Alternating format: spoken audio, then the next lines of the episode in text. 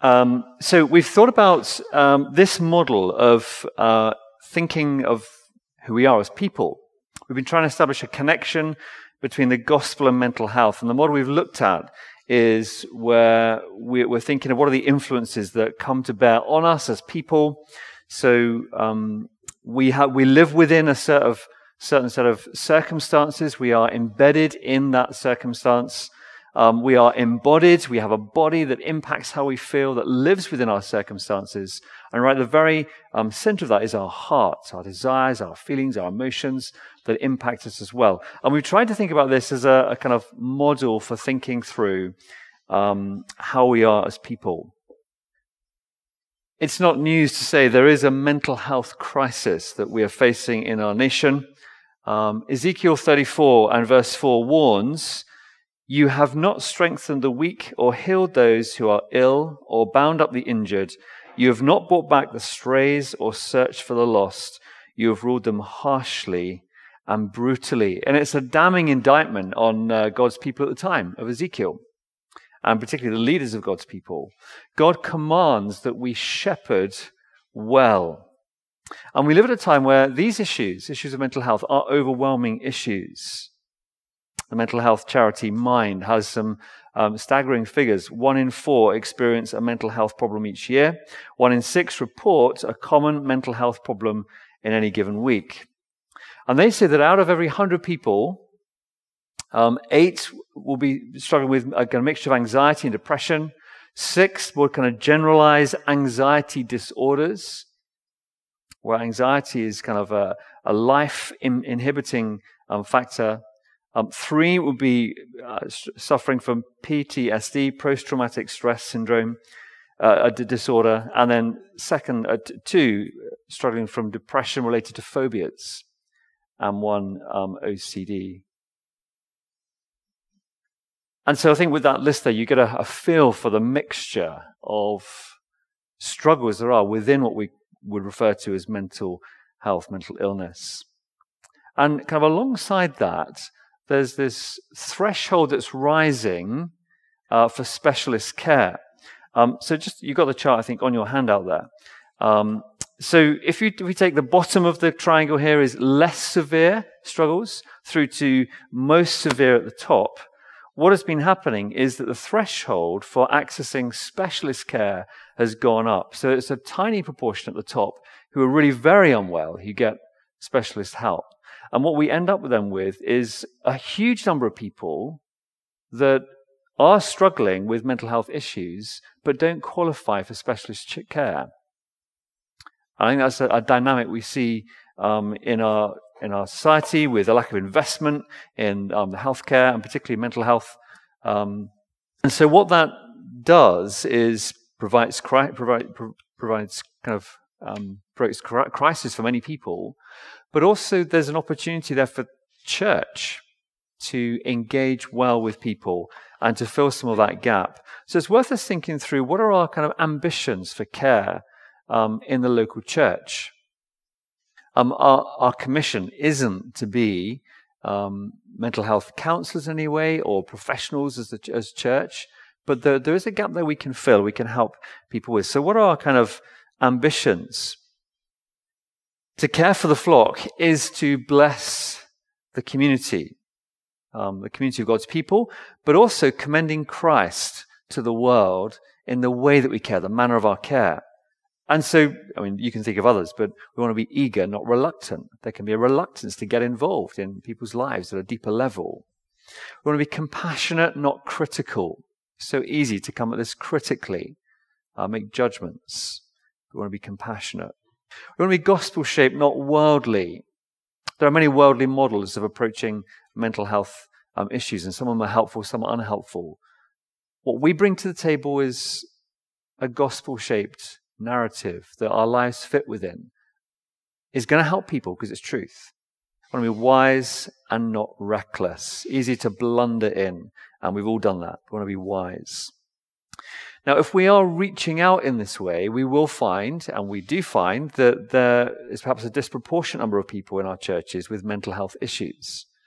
Um, but the question is, are we reaching out? Are we doing that? Are we connecting well with people um, who are struggling with mental health issues.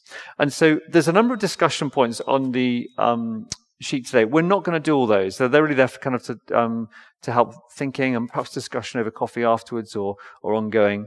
But I do want to stop with this one here. What gets in the way of church engaging well with those struggling with their mental health? Just with your neighbor, two or three people, um, two or three minutes, just discuss that first question. What gets in the way of church engaging well with those struggling with their mental health? So yeah, an uncertainty about how much are they wanting to disclose there. Is this is this really something they want me to get involved in? Yeah, right. Thank you. Yeah. Okay, uh, there's a few here. What I'd meant to say at the start, of course, and as you've been, if you've been in the other series, the other others in this series, you'll know that this is uh, material which we some of us heard at Word Alive, which is very helpful. And here's some of the things that they came up with. Um, so, just conceptual issues. So, um, is this really something that, that the church should be investing in, getting involved in? Um, we're about discipling people and saving lost people. Um, and connected to that is perhaps the kind of spirit, spiritual psychological divide. You know, so on the one hand, um, some Christians saying, "Well, this is entirely a spiritual issue. Don't need medication." On the other extreme, people going, "Well, you just need medication. It's not, it's not something to do with spiritual things." I think we've, we've already discussed before that, that those polarizations are unhelpful and surely a mixture. There's two things. There are spirit, you know, we're whole people, body, soul, spirit, body. You know, we're, we're kind of, we're, we're whole people. So, um, both the kind of, um, uh, medica- medical interventions um, there are can be helpful alongside spiritual help as well. Um, struggling to connect to the Bible, just someone shares an issue and you're thinking, well, I, I'm not sure how, how do I connect God's word to this? Um, how does it fit in? I'm feeling inadequate when it comes to pastoring people with God's word. Feeling disskilled and untrained, we've covered that. Lack of expertise. So this, the whole idea, well, that's, that's the expert's job to, to, to do that. Um, and I think we can think of any number of situations where, you know, we're aware of a situation or someone shares a situation with us and you're aware that there's things that where you're out of your depth, but actually there are often there's often something you can bring to the table and be helpful with. I'm fear of doing harm. We mentioned that. Too time consuming. I mean, that, that's a bit of an embarrassing one to admit, isn't it? But actually, truth is, many of us live busy lives. And when you're struggling with mental health issues, one of the things that you need is time with people. You need time to process. And so it's not a quick chat over coffee only. It might be that, but it'd be more than that. So a sense of, can I, uh, maybe selfishly not wanting to give our time, but maybe more, more probably more likely a case of, oh, I don't let this person down. Can I actually commit to the time that will be needed to help? With this. Stigma, we've talked about that. Confidentiality and privacy. Um, Terence, that was kind of your point there, and we'll come back to that in a moment. Um, and yeah, uh, how does this interact with mental health professionals and not knowing quite what the, what the, how to navigate that? What's the territory? What's, what is my role? Let's pick up on uh, stigma. Um, we're not going to pause and discuss this one, but it might be worth thinking through. What can we do in church to reduce stigma people feel about mental health struggles? I've got a few things here. Um, so, um, so being careful with humor. I mean, it, it's it's okay to laugh at ourselves, isn't it? We've got to be so careful. There's a fine line, isn't there, between um, having some fun and it really being quite inappropriate. I was trying to think of some examples. Maybe you can think of some. But you know, for example, some of our phobias. I mean, there is a funny side to them, isn't there? But they're also life crippling. Um, and so we've got to be careful about how we talk about that, how we um, where, where, our humor comes in. But I think one of the key things on this, in terms of overcoming stigma, is stigma is kind of awareness. Um, I think it comes back to your point, um, JJ. So some things on raising awareness, and I was reflecting on this that we've we've done a bit of this, but not all of this, and it's not like the Bible on it. But these are some good ideas, I think, sharing testimonies from the front. And again, that that does kind of flip back onto our our willingness to share our struggles? And is this a safe place where I can do that? And, I, and I won't forever be seen as different from there on in and treated different. So, but we want to be a church where it's, it's okay to share testimony from the front about our mental health struggles. Um, books can be recommended. Um, so there's some great booklets out on little booklets on kind of some of these issues that are just helpful introductions. I've got a load of those. We, making some might be a good idea. Seminars, we've done a bit of this. We've done some things on depression, on anxiety, um, but then more specific on addictions and eating disorders, trying to um, help us educate ourselves as a church on, on some of those issues. Um, here's what one Christian said. With these struggles, the people who've shown most interest and been willing to talk and just be around for us have been my non Christian friends. Now, I'm thankful, I don't think that's true of everybody, but that is, that is an experience of some people, that sometimes people outside of the Christian community are more willing to talk about stuff. I think this is particularly um, in communities where you're sharing with other people who struggle.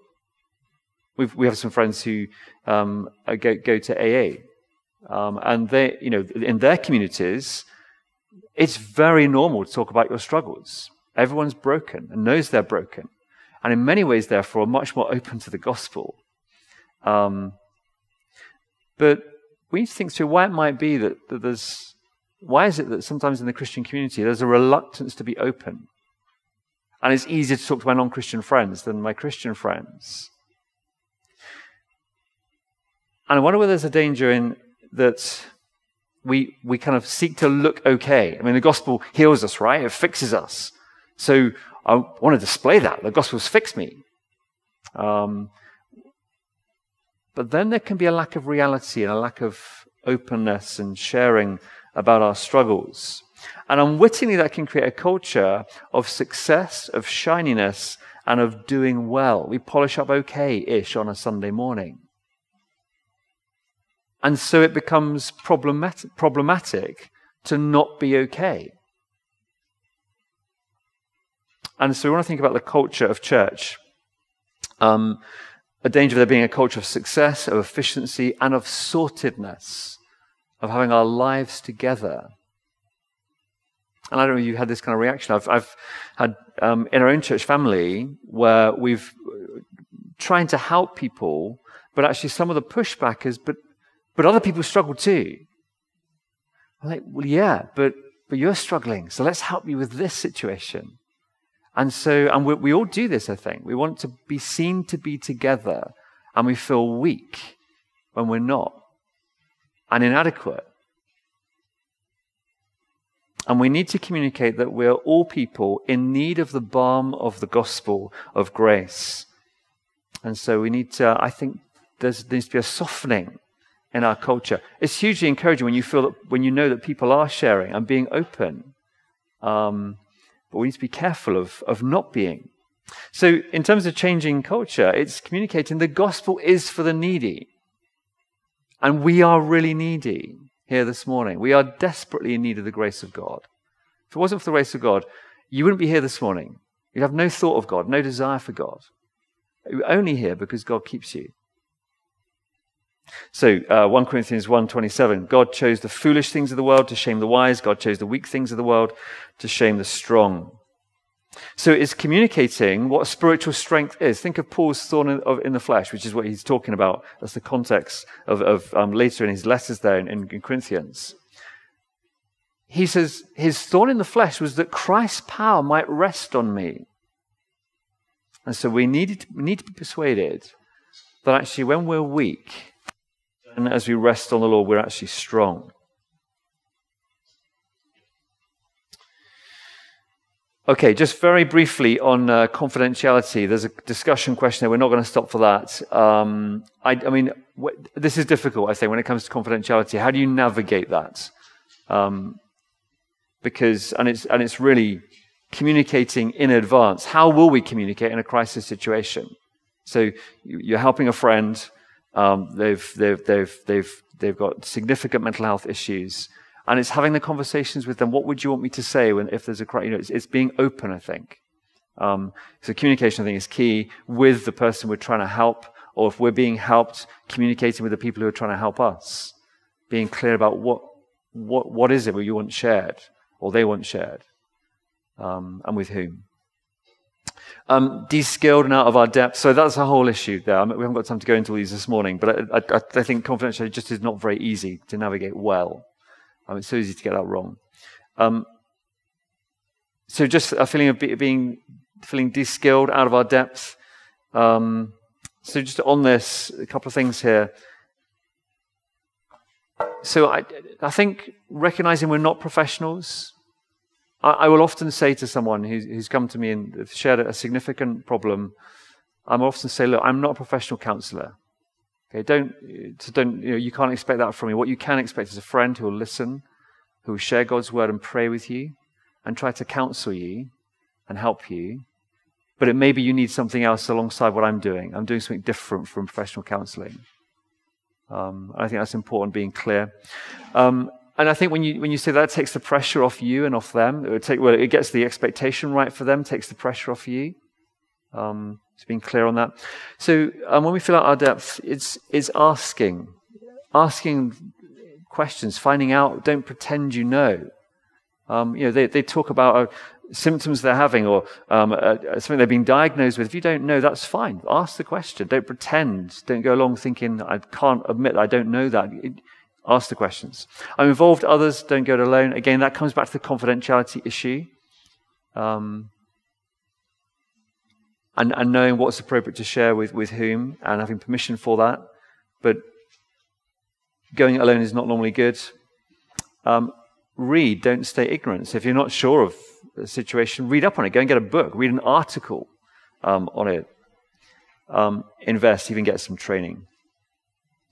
And, and on this, there are a range of conversations. Um, so some of this will be happening over coffee in a moment, just chatting with people.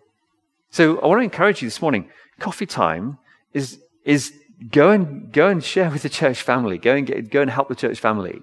Uh, let's have fellowship together, which is wonderful to see that happening on a Sunday morning. Um, and so some pastoral stuff happens at a very low level, but really important and significant, right the way through to experienced help someone might need in a complex situation. And then, of course, a whole load of stuff in between. So when it comes to helping people, just know that we're all part of this. It might be very low level, tiny things on a Sunday morning or midweek, going for a coffee with someone. Just being a listening ear, that's helping people significantly, but through to them needing um, more help. Um, and over time, for someone who's really struggling, we want them to be moving along the chart from just casual conversations through to getting the help they need. And maybe we're part of the process of bringing someone on that journey. Ephesians 4:29 says, "Do not let any unwholesome talk come out of your mouth, but only what is helpful for building others up according to their needs, that it may benefit those who listen." And of course, the most frightening words in that, that verse are any and only. So do not any unwholesome talk come out of your mouth. I mean, my goodness, I, I um, it happens all the time, doesn't it? But just for me. Um, but only what is helpful. I mean, how many unhelpful things have I said in the past week? Probably there's quite a few. I mean, probably some of you could go, yeah, I got one, Pete. Um, uh, and you'd be right. Um, but that's what we want to do, isn't it? Building others up according to their needs, that may benefit those who listen. Now, in saying that, let's not the fear of kind of being um, unwholesome or unhelpful cripple us on this. You know, we live in the grace of the gospel. We blunder. God knows our hearts. Um, but isn't it lovely to try and be that kind of friend to someone He's not saying unhelpful, un, unwholesome things, but is only saying what's helpful to them for building them up. What a wonderful friend that is to be. Now, um, we are out of time. We've got on the back there um, a scenario which um, I thought we probably wouldn't get to. Um, but will be really good to perhaps chat with someone over coffee. Um, maybe go out for coffee this week or um, folk in your home. Just look at the scenario and think through in what ways could church provide practical and spiritual help um, for this individual. Now, Miriam is a person in any church, and you could you could make up any other scenarios too. Um, and it's thinking through how can we be good for people. Questions? Any comments before we go to coffee?